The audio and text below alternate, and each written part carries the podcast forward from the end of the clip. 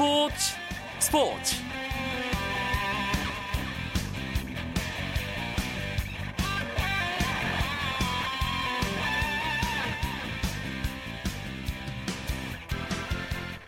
안녕하십니까 스포츠 스포츠 아나운서 이광용입니다. 방송사들이 월드컵을 상당히 열정적으로 중계했는데 그 열정이 K리그로 옮겨지면 좋겠다. 대표팀이 4년 뒤 월드컵에서 좀 더 잘 되려면 반드시 K리그가 잘 돼야 한다. 축구 팬들이 경기장을 찾아주셔야 경기가 좀 더 재미있어지고 즐거운 분위기가 만들어질 수 있다. 바로 어제 이영표, 박지성, 차두리 이 세 명이 2014 K리그 올스타전 기자회견에 참석해 한 이야기입니다. 한국 축구의 새 출발. 답은 K리그에 있다는 생각과 K리그의 발전을 바라는 마음이 가득 담긴 조언들이었는데요. 저희 스포츠 스포츠도 사명감을 갖고 K리그 이야기를 좀 더 많이 전해드려야겠다는 생각을 다시 한번 하게 됩니다.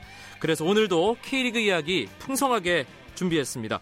금요일 밤의 축구 이야기, 축구장 가는 길 지금 바로 시작합니다.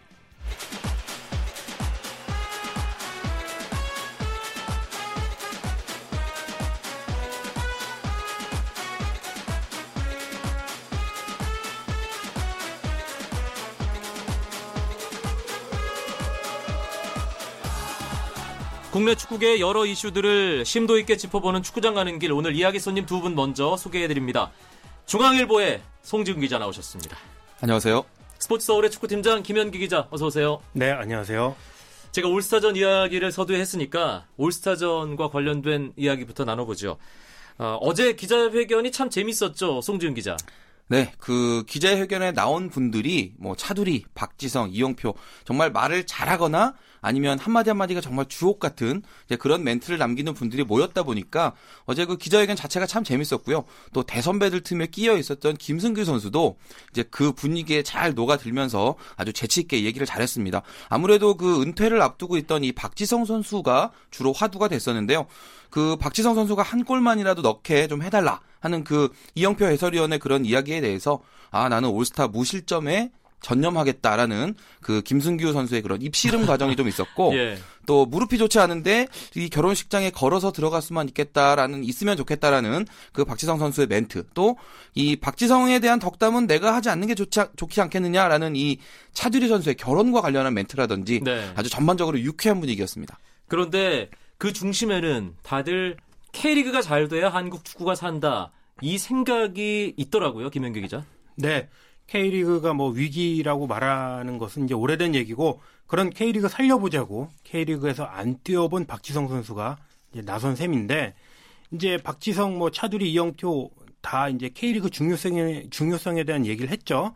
뭐 월드컵 부진이 아쉽지만 선수들만 해결할 수 있는 문제는 아니고 어, 팬들이 경기장에 오는 등 K리그가 활성화되어야 또 좋은 선수가 나오고 성적을 낼 수 있다. 뭐 이런 공통된 얘기를 했는데 저는 네.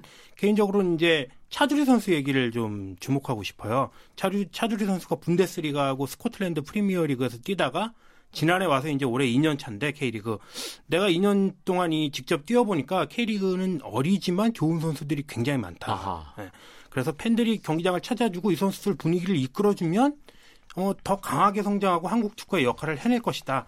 차두리 선수가 어, 유럽에서 오래 생활을 했기 때문에 아마 K리그의 그런 레벨이나 수준을 냉정하게 진단했을 텐데 아주 괜찮은 리그다 이렇게 얘기를 했거든요. 그거 우리 청취자들도 잘 새겨 듣고 경기장 갈 때 참고하면 재밌을 것 같습니다. 네. 이번 올스타전 진행 방법 참가 선수들 어제 모두 확실하게 정해져서 발표된 거죠? 그렇습니다. 그 팀 K리그는 이제 K리그 올스타들로 구성이 됐는데요. 그 팬 투표 70% 그리고 각 팀 감독과 주장의 투표 30%를 반영을 해서 멤버를 구성을 했고요. 일단 베스트 11부터 먼저 소개를 해드리면 공격수 김신욱 선수와 이근호 선수 그리고 미드필드 윤빛가람, 김두현, 염기훈, 이승기 그리고 수비진은 홍철, 윌키슨, 김진규, 차두리 그리고 김승규 선수가 골키퍼로 나오게 됩니다. 그리고 팀 박지성 이 멤버로는 그 박지성 선수와 그동 안 이 대표팀을 통해서 이렇게 많이 친분이 있었던 그런 선수 위주로 많이 일단 구성을 했다고 그 주장인 박지성 선수가 밝혔고요. 그 뭐 이영표, 김병지, 뭐 최은성, 현영민, 이천수 등등 그 그동안 대표팀에서 호흡 맞췄던 선수 이천이 멤버네요. 그렇죠. 그리고 또 정대세처럼 그동안 뭐 자선 경기라든지 이런 데서 같이 호흡을 맞췄던 이런 선수들이 주축이고요. 그 유일하게 외국인이 있습니다. 그 일본 축구 대표팀에서 과거에 주장도 했었고 아주 명수비수로 이름을 떨쳤던 미야모토 츠네아스 선수 이제 같이 흔쾌하게 나와주겠다고 약속을 했고 참고로 지금 가장 팬들이 궁금하게 생각하시는 부분은 과연 박지성의 절친 에브라가 올 것인가 네. 이 부분인데요. 지금 접촉 중인 것은 맞는데 지금 아시다시피 최근에 에브라 선수 지금 이적 협상 중이거든요. 음. 뭐 이게 지금 어떻게 됐냐에 따라서 성사 가능성이 좀 갈라질 것 같다라는 게 박지성 선수의 설명입니다. 에브라가 오냐 안 오냐는 이영표 선수의 포지션과 직접적으로 연결이 되기 때문에 그 부분도 궁금한데요. 아, 뭐 당연히 에브라 선수와 주전 경쟁, 뭐 올스타전이라고 해서 주전 경쟁 없겠습니까? 네. 이렇게 되면 뭐더 재밌어지겠죠. 어, 올스타전 일단 어, 현재 가진 냉정한 실력적인 면에서는 K리그 올스타 쪽으로 조금 기우는 것을 아마 많은 축구 팬들도 알고 계실 텐데 네. 김현기 기자는 어떤 좀 주목해서 보면 좋을까 좀 추천을 좀 해주세요. 네. K리그 올스타가 아, 재작년부터 이제 올스타 전이라는 게 K리그에 있는 선수들끼리만 모아서 하는 경기보다는 좀 이벤트적으로 많이 재밌게 하고 있거든요. 올해 네. 같은 경우는 이제 박지성 선수의 은퇴 기념 경기도 겸하고 있는데 역시 한국 축구에 대표했던 전성기를 대표했던 분이 역시 거스 이딩크 감독인데 이번에 이제 팀 박지성의 감독으로 와서 어, 모처럼 이제 또 한국 팬들에게 인사를 하니까 네. 2년 전 오스타전 때이 박지성 선수가 이 포르투갈전 세레모니 재연했는데 이번엔 또 어떤 세레모니 하고 또 어떤 제스처 칠지도 궁금하고 역시 또 이제 박지성 선수가 오스타전 다음 다음 날 결혼을 하거든요. 예, 이 새 신랑이 되는 박지성에게 또 다른 선수들이 어떤 축하를 보내, 보내게 될지 이런 그라운드 경기도 재밌지만은 세리머니나 또 그 밖에 이 축하나 이런 기념될 만한 장면도 어, 기대가 됩니다. 박지성 선수 결혼 관련된 세리머니가 반드시 나오지 않을까 그런 생각이 들고요. 참고로 박지성 선수 결혼식은 7월 27일 일요일입니다. 그 이틀 앞서 열리는 경기가 바로 2014 K리그 올스타전인데요. 저희 스포츠 스포츠에서 바로 이 올스타전의 입장권을 드립니다. 아, 잠깐 소개를 해드리고 이야기 이어나가겠습니다. 7월 25일 다음 주 금요일 오후 8시 서울 월드컵 경기장에서 펼쳐질 K리그 올스타 with 팀 박지성의 입장권을 청취자 여러분께 드립니다. 입장권 원하시는 분들은 문자를 주시면 되는데요. 단문 50원, 장문 100원의 정보 이용료가 부과되는 유료 문자 샵 9730으로 자신이 K리그 올스타전에 꼭 가야만 하는 이유와 이름을 남겨주시기 바랍니다. 이름을 남기지 않으시면 입장권 드릴 수 없다는 점 다시 한번 말씀드리고요. 신청하신 분들 가운데 10분을 선정해 한 분당 두 장의 입장권을 드리겠습니다. 여러분의 많은 참여 부탁드리겠습니다. 올스타전 이야기는 이 정도에서 마무리하고요. K리그와 관련된 이야기 오늘은 좀 많이 풍성하게 나눠보겠습니다. 일단 올스타 브레이크니까 이 앞에까지를 그냥 전반기라고 나눠서 정리를 좀 해보겠습니다. 순위 어떤 분이 짚어주실까요? 네. 김현기 기자. 어, 우선 순위를 쫙 어, 짚어볼게요. 포항이 승점 30점으로 이제 여전히 선두인 것은 맞는데 전북이 28점, 2점 차로 이제 바짝 따라붙고 있고 전남이 그다음에 27점으로 3위를 어, 기록하고 있습니다. 네. 전남의 선전이 대단하고 그다음 제주가 26점, 수원이 23점, 그리고 울산이 조금 주춤한데 어, 월드컵 브레이크 끝나고 20점으로 6위입니다. 여기까지가 이제 상위 스플릿을 갈 수 있는 그런 6위가 되고 그다음 서울이 이제 많이 분발을 해서 17점, 상주도 17점, 그다음 성남, 부산이 14점, 14점, 그다음 경남이 13점이고 인천이 10점으로 어, 여전히 최하위입니다. 포항, 전북, 전남, 제주 뭐 상위권이라고 할 수 있는 네팀 승점 차가 얼마 안 나네요. 참, 참 치열합니다, 송지훈 기자. 그렇습니다. 이 최상위권 네 팀, 이제 최근의 경기 성적을 쭉 보면요. 그 한 여섯 경기 정도를 이렇게 비교를 하자면 지금 그 전북이 3승 2무 1패, 그리고 전남이 4승 1무 1패, 제주가 2승 4무인데요. 일단 지금 이 세 팀이 어지간해서는 지지 않는 경기를 하고 있다라는 점이 그 꾸준히 상위권을 유지하는 그런 비결이 되고 있고요. 상대적으로 봤을 때 5위 수원과 6위 울산을 보면 수원이 2승 2무 2패, 그리고 울산이 1승 3무 2패로 패한 경기 수가 조금씩 늘면서 선두권의 격차도 벌어지고 있다라는 그런 뭐 현재까지 상황을 확인할 수가 있습니다. 네. 그 하위권에 뚝 떨어져 있던 서울이 지금 중위권까지 치고 올라온 것도 최근 6경기 3승 2무 1패로 아주 좋은 분위기거든요. 이런 것들이 또 성적으로까지 구현이 됐다. 이렇게 말씀드릴 수 있겠습니다. 전체적인 순위표 나머지 팀들은 그냥 고개를 끄덕거릴 만한 그런 위치에 있는데 딱 한 팀이 눈에 띕니다. 김현기 기자가 조금 전에 잠깐 언급하기도 했던 전남 드래곤즈예요. 네. 전남이 올 시즌 뭐 생각보다 잘할 거다 이런 예상은 있었는데 어, 지금 중반까지 3위를 달릴 거다 이런 예상은 거의 한 축구 팬들이 없을 겁니다. 어, 전남이 이제 전북을 제외하고는 12개 팀 중에 어, 올겨울 오프 시즌 때 전력 보강을 잘한 것은 맞아요. 이제 스테보나 크리즈만, 뭐 레안드리뉴, 현영민, 송창호, 김영우 또 뭐 신인이었던 안용우 선수 들어왔고 방대종 선수가 이제 제대하면서 이제 전력 보강이 됐는데 어, 전력 보강을 해도 성적이 안 나는 팀이 있는데 전력, 전남은 이제 이 반대로 되게 잘 하고 있거든요. 네. 제가 볼 때는 전력 보강을 제대로 했다. 빈 곳에 아주 필요한 선수들을 곳곳에 꽂아 넣었다. 예를 들면 노련미가 부족하다 보니까 현영민 선수를 데려왔죠. 그다음에 공격력이 어, 작년에 전남의 아킬레스건이다 보니까 스테보나 크리즈만 선수 데려오고 또 안용호 선수 데려오고 이러면서 하석주 감독의 이런 구상과 잘 맞아 떨어지면서 전력 보강이 아주 알차게 됐고 제대로 이루어졌고 그러면서 돌풍이 돌풍의 원동력이 되는 그런 것 같습니다. 그리고 만년 유망주였죠. 광양 루니로 불렸던 이종호 선수가 올해 빵 터졌어요. 그야말로 이 부분은 득점한 경쟁과 함께 잠시 후에 얘기를 나눠보고 전남은 예상외로 정말 잘하고 있는 팀입니다. 그런데 그 완전히 반대 분위기인 팀들도 분명히 있어요, 송지훈 기자. 네, 그 제가 가장 먼저 짚고 싶은 팀은 울산인데요. 지금 6위까지 내려와 있거든요. 아무래도 여러모로 좀 어울리지 않는 순위다라는 그런 아쉬움이 좀 들고요. 그 조민국 감독이 지휘봉을 잡은 뒤에 이 원래 울산이 가지고 있던 어떤 팀 컬러 그리고 조민국 감독이 보여주고 싶은 그 팀 컬러 이 두 가지 사이에서 좀 갈팡질팡하고 있다 라는 그런 이제 분석을 할 수 있을 것 같습니다. 한 팀 더 꼽으라면 저는 부산인데요. 네. 부산이 사실 지난 시즌에 38경기 하면서 41골로 정말 아주 좋은 탄탄한 수비력을 보여줬는데 지금 올 시즌에 15경기 21골입니다. 지금 최다 실점 부문에서 거의 2위, 3위 정도 되거든요. 음흠. 좀 수비가 많이 무너지고 있는 게 전체적인 좀 성적 하락으로도 이어지면서 당장까지는 아니지만 지금 뭐 강등까지도 걱정을 해야 되는 그런 순위권에 있는 그런 상황이 됐습니다. 그리고 이종호 선수, 뭐 전남 그동안 기대에 조금 못 미치는 부분이 있었는데 올해 뭐 그동안 못했던 거 다 한꺼번에 몰아 하려는 듯 골을 많이 넣고 있잖아요. 어, 9골 기록하면서 득점 1위인데 이 득점한 경쟁이 치열하면서도 젊은 선수들이 상위권에 랭크되어 있다. 이 부분 주목할 만한 부분이 아닌가 싶은데요, 김현기 기자. 네, K리그 득점왕 보면은 이제 외국인 공격수가 많았고 그 사이에 이제 이동국 선수가 국내파 자존심을 세우는 이런 구도였는데 이제 대한 케빈이 이제 다 외국으로 가고 그러면서 득점왕 구도가 많이 바뀌었습니다.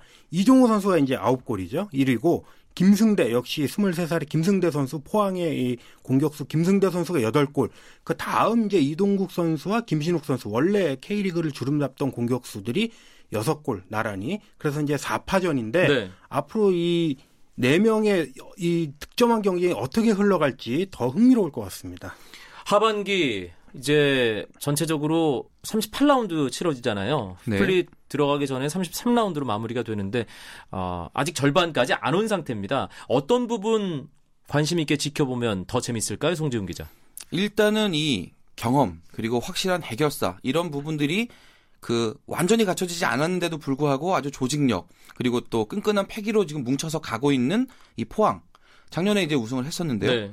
올해도 이 선두 질주가 과연 어디까지 이어질 건지 불안한 부분이 분명히 있는데도 잘 가고 있거든요. 어디까지 이어질지가 관심사고요. 엊그제 FA컵 패한 게 포항 리그 선두 수성에 도움이 될 거다 이렇게 얘기하는 축구 팬도 있더라고요. 그렇습니다. 사실 뭐 이 두 마리 토끼를 잡는다는 게 쉬운 게 아닌데 예. 사실 과감하게 한쪽 토끼가 사라져 준 거거든요. 그런 면이 포항에게 좀 더 집중력을 발휘하는 그런 게 장점이 될 수 있다고 보고 또 서울 지금 뒤늦게 이제 발동이 걸리고 있습니다. 지금 제가 볼 때는 우승까지 노릴 수 있는 그런 상황으로는 조금 늦지 않았나 싶지만 이 서울이 지금 막판 순위 경쟁에서 만약에 살아나 준다면 고춧가루 부대 내지는 뭐 예를 들어서 뭐 이 아시아 챔피언스리그 진출권까지는 올라갈 수 있을지의 여부 이런 것들에 따라서 이 순위 판도가 많이 요동칠 수 있겠다 음. 이런 생각도 듭니다. 월드컵 때 재미를 봤던 쓰리백 최용수 감독이 선견 지명이 있었다 이런 평가도 나오고 있잖아요, 김현기 기자. 네. 어, 서울이 이제 올 시즌 유일하게 3백을 도입했던 팀인데 하다가 이제 전반기 중반에 약간 접었거든요. 잘 안 돼서. 예, 그런데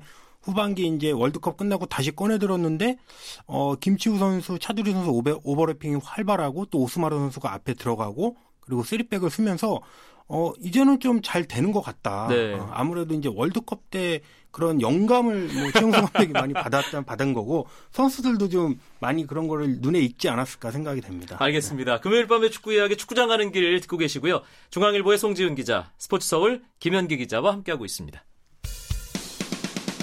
쳤다 하면 홈런이고 슛 골이고 각본 없는 한편의 드라마 그것이 바로 그것이 바로. 손에 잡힌 우승 트로피. 목에 걸린 그 배달.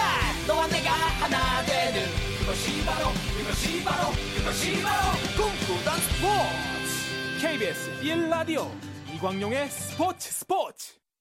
금요일 밤에 축구 이야기 축구장 가는 길. 앞서 전체적인 판도 올스타전 이야기 나눠봤고요. 이제 주말에 펼쳐질 K리그 클래식 16라운드 경기들을 짚어보겠습니다. 일단 토요일에 4경기가 예정돼 있네요. 송지훈 기자. 네, 그 모두 7시에 오후 7시에 킥오프를 하게 됩니다.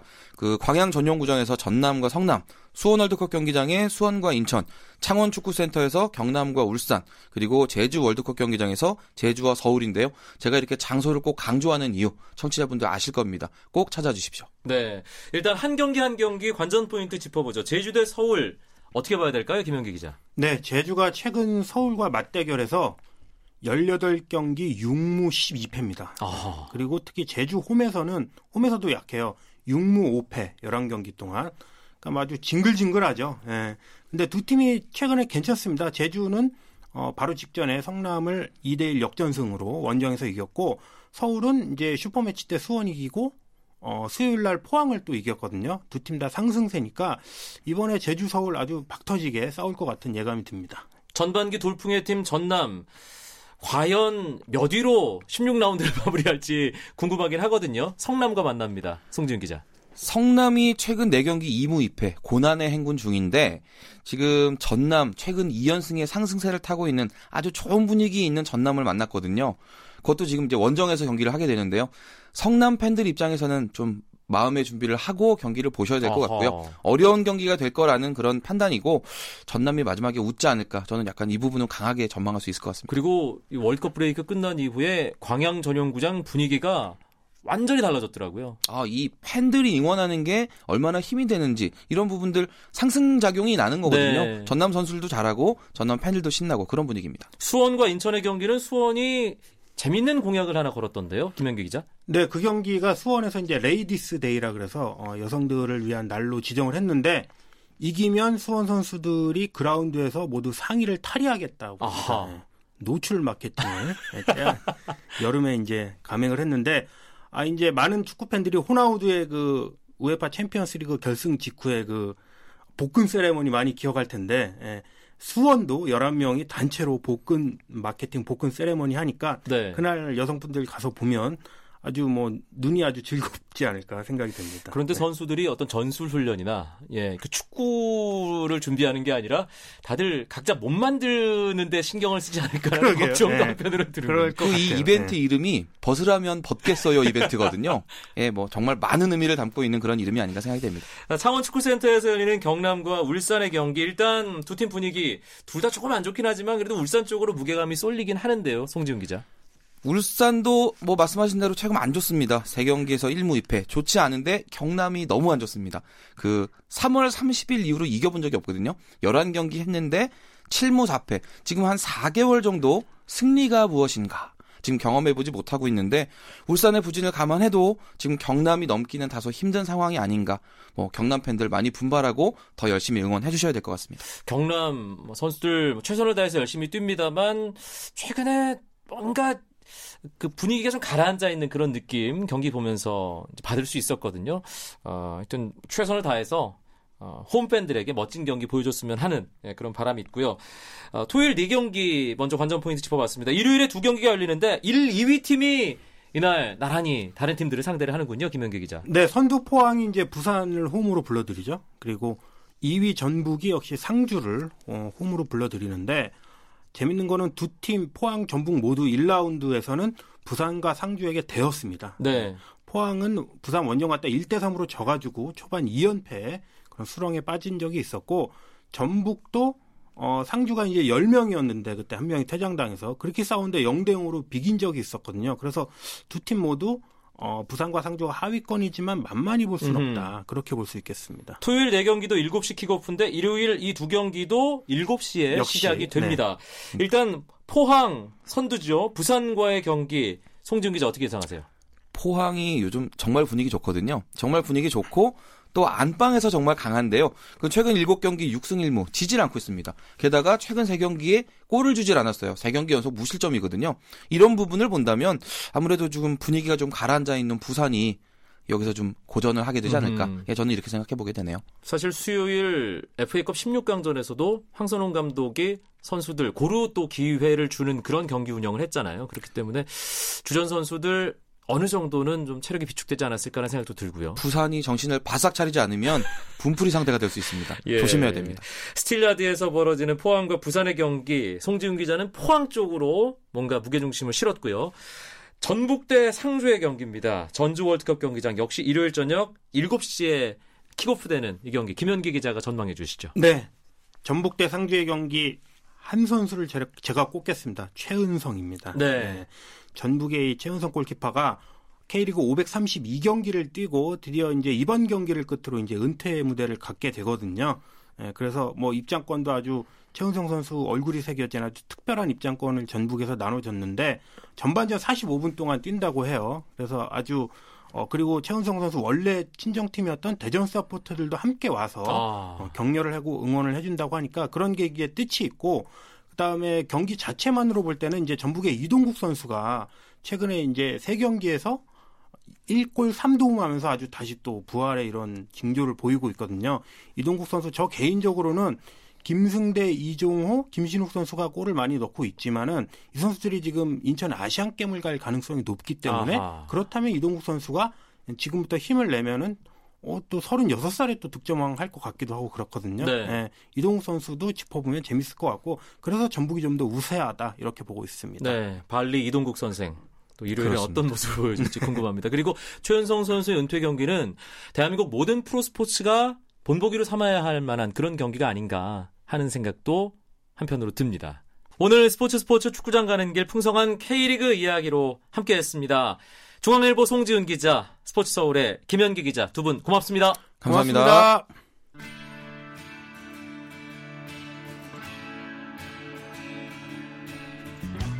내일은 9시 20분부터 최시중 아나운서와 함께 하실 수 있고요. 저는 월요일 밤에 다시 뵙겠습니다. 아나운서 이광용이었습니다. 고맙습니다.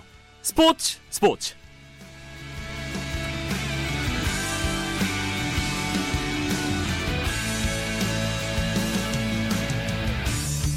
The sun goes down in front of me